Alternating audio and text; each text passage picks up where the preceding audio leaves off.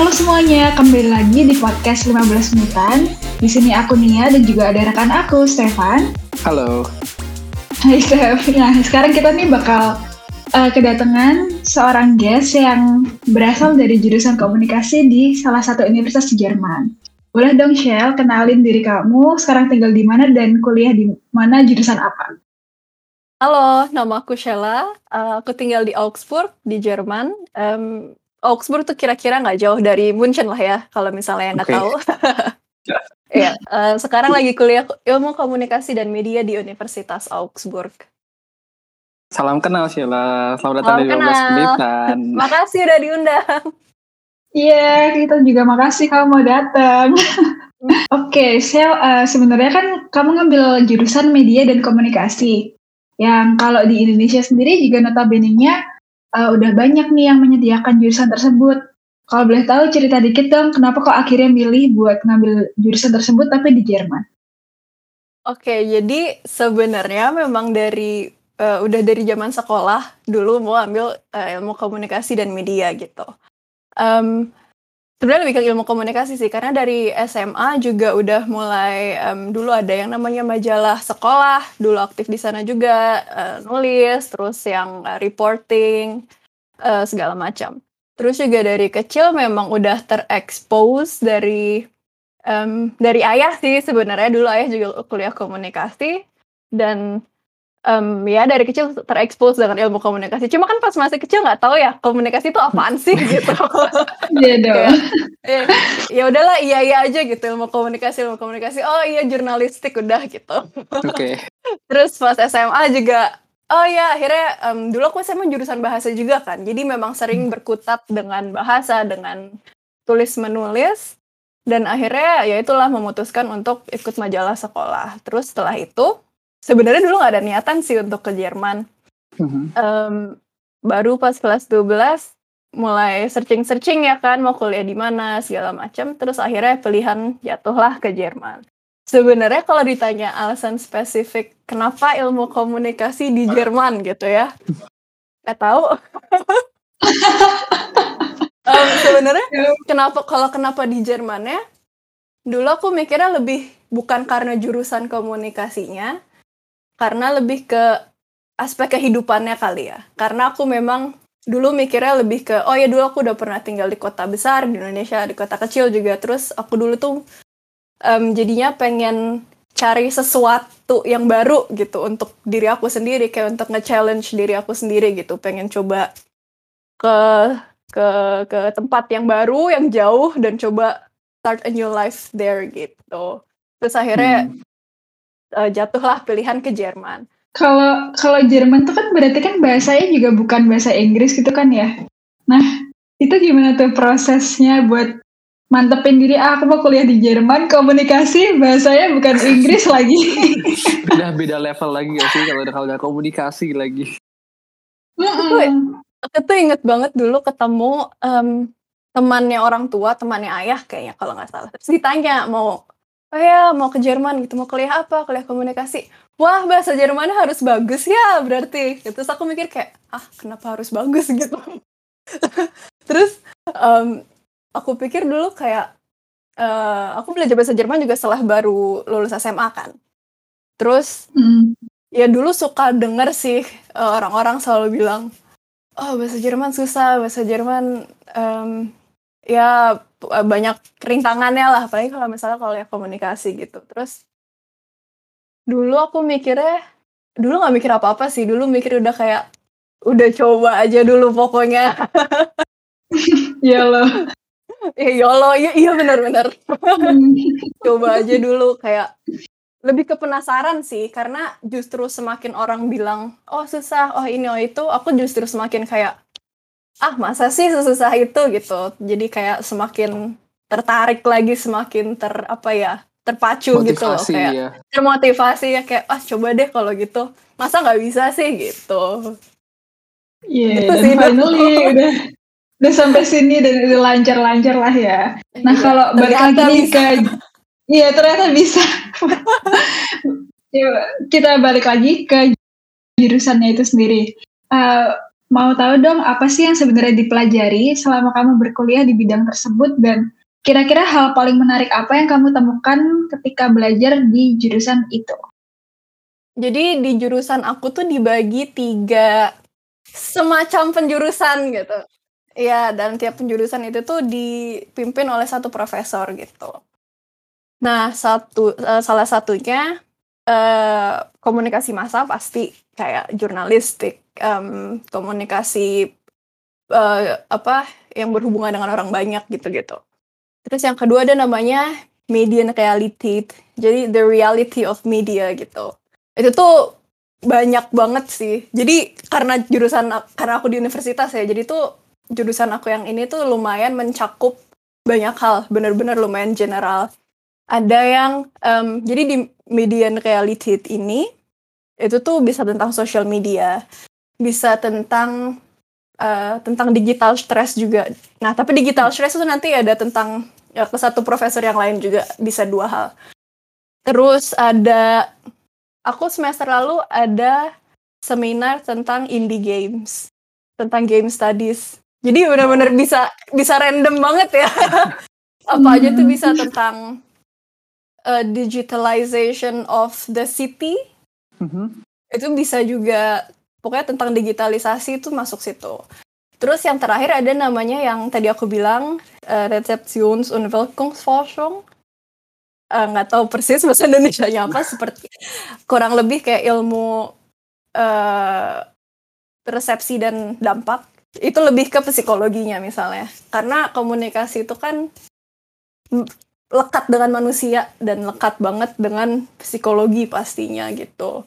Tuh di situ macam-macam sih ada tentang um, tentang naratif. Itu tuh benar-benar ternyata ada the whole science reasons behind it gitu. Kayak misalnya ada nanti ada scientific journal uh, ya sorry ada narasi narasi di jurnalismus ada narasi di science ada narasi di macam-macam lah pokoknya terus ada hmm. lagi tentang persuasi komunikasi komunikasi persuasi gitu ada hmm. lagi tentang yang tadi aku bilang digital stress um, mungkin sekarang belum terlalu banyak belum terlalu familiar ya cuma udah mulai mulai banyak didengar orang sih kayak hmm.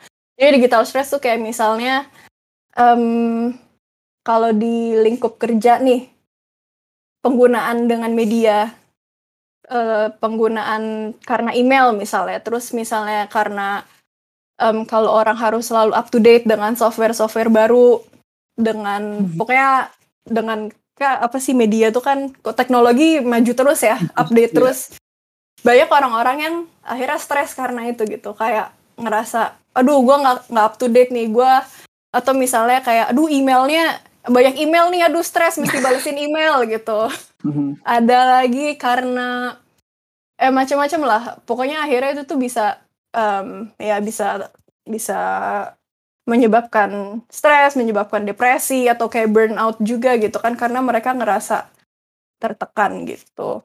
Jadi, Jadi sebenarnya kalau lihat kan berarti kayak komunikasi itu kamu harus bisa menggabungkan dari banyak pihak dan kayak menengahin gitu nggak sih? Kayak semua masalah yang ada di masyarakat aja tapi dari semua cerita tadi bidang-bidang tadi itu sekarang siapa paling tertarik di bagian mana? Kayak bagian dalam di bidang apa dan kenapa? Kenapa itu yang buat motivasi bekerja di bidang itu.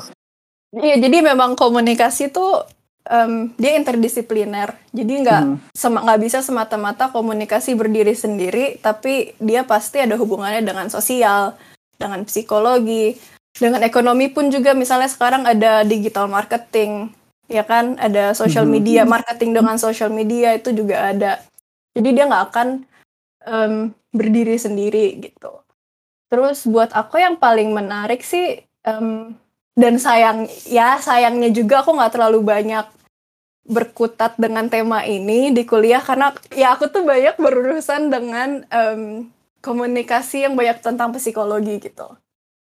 Itu juga lumayan menarik menurut aku, tapi sebenarnya yang menurut aku lebih menarik lagi tuh komunikasi massa.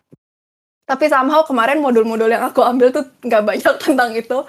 Um, ya komunika komunikasi massa misalnya waktu itu aku sempat ada um, satu seminar tentang komunikasi uh, politik, tapi tentang satir dan humor. Hmm. Jadi gimana uh, ya itu komunikasi di ranah politik tapi disampaikan dengan humor dengan satir gitu gitu terus yang aku menarik lagi tuh misalnya dengan um, pergerakan-pergerakan misalnya kayak stop hate Asian gitu loh. Kayak di media kan semakin banyak nih um, di apa sih apa ya social media tuh kayak menggerakkan pergerakan kayak gitu tuh banget kan. Um, bahkan bikin bikin pergerakan kayak gitu tuh semakin kuat gitu. Terus kayak um, mereka tuh dengan adanya social media orang-orang semakin aware dan orang-orang tuh semakin banyak yang mau untuk berpartisipasi gitu loh. Jadi sebenarnya kayak Sheila lebih kepingin bagaimana menggunakan komunikasi untuk menyampaikan informasi ke publik dengan ya tergantung kebutuhannya apa gitu nggak sih? Sekarang kepinginnya gitu. Iya iya iya. Dan menariknya tuh dengan ini kayak kamu tuh sebenarnya bisa bahas apa aja gitu loh kayak kamu tuh bisa mengangkat isu apa aja dengan media yang kamu punya gitu. Kamu nggak perlu menjadi jurnalis kamu nggak perlu menjadi orang ternama untuk mengangkat tema tentang sesuatu gitu. But Jadi you can do lebih, something about it gitu. Huh. Jadi kayak aku lagi kepikiran kayak sebenarnya skill macam apa sih yang kayak dibutuhkan sebagai anak komunikasi apalagi yang kepingin bekerja di bidang ini? Apa kayak skill yang nomor satu yang harus dipunyai supaya bisa kayak mengangkat topik-topik tadi supaya bisa orang bisa bicarakan gitu. Modal utamanya kuliah komunikasi berarti? Ya, maybe. Kurang lebih ya. Sebenarnya tuh simple. Kayak kalau kamu mau masuk SD, baca dan tulis.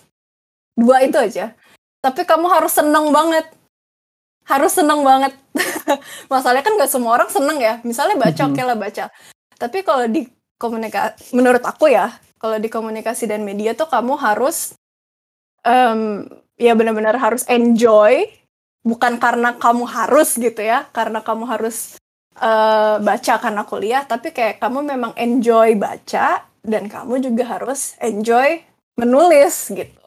Karena mm-hmm di saat kuliah pun walaupun aku sekarang kuliah memang kebanyakan teori itu tuh setelah semester 3 kalau di kampus aku um, kita udah nggak ada ujian lagi tapi paper mm-hmm. jadi Lebih analisis gitu ya Iya, nah biasanya tuh ah ya, nih jadi kalau kuliah komunikasi di tempat aku di Universitas Augsburg itu kebanyakan hmm, bisa bikin paper biasa kayak esai, tapi banyak juga seminar-seminar yang kita tuh bikin proyek penelitian kecil-kecilan gitu.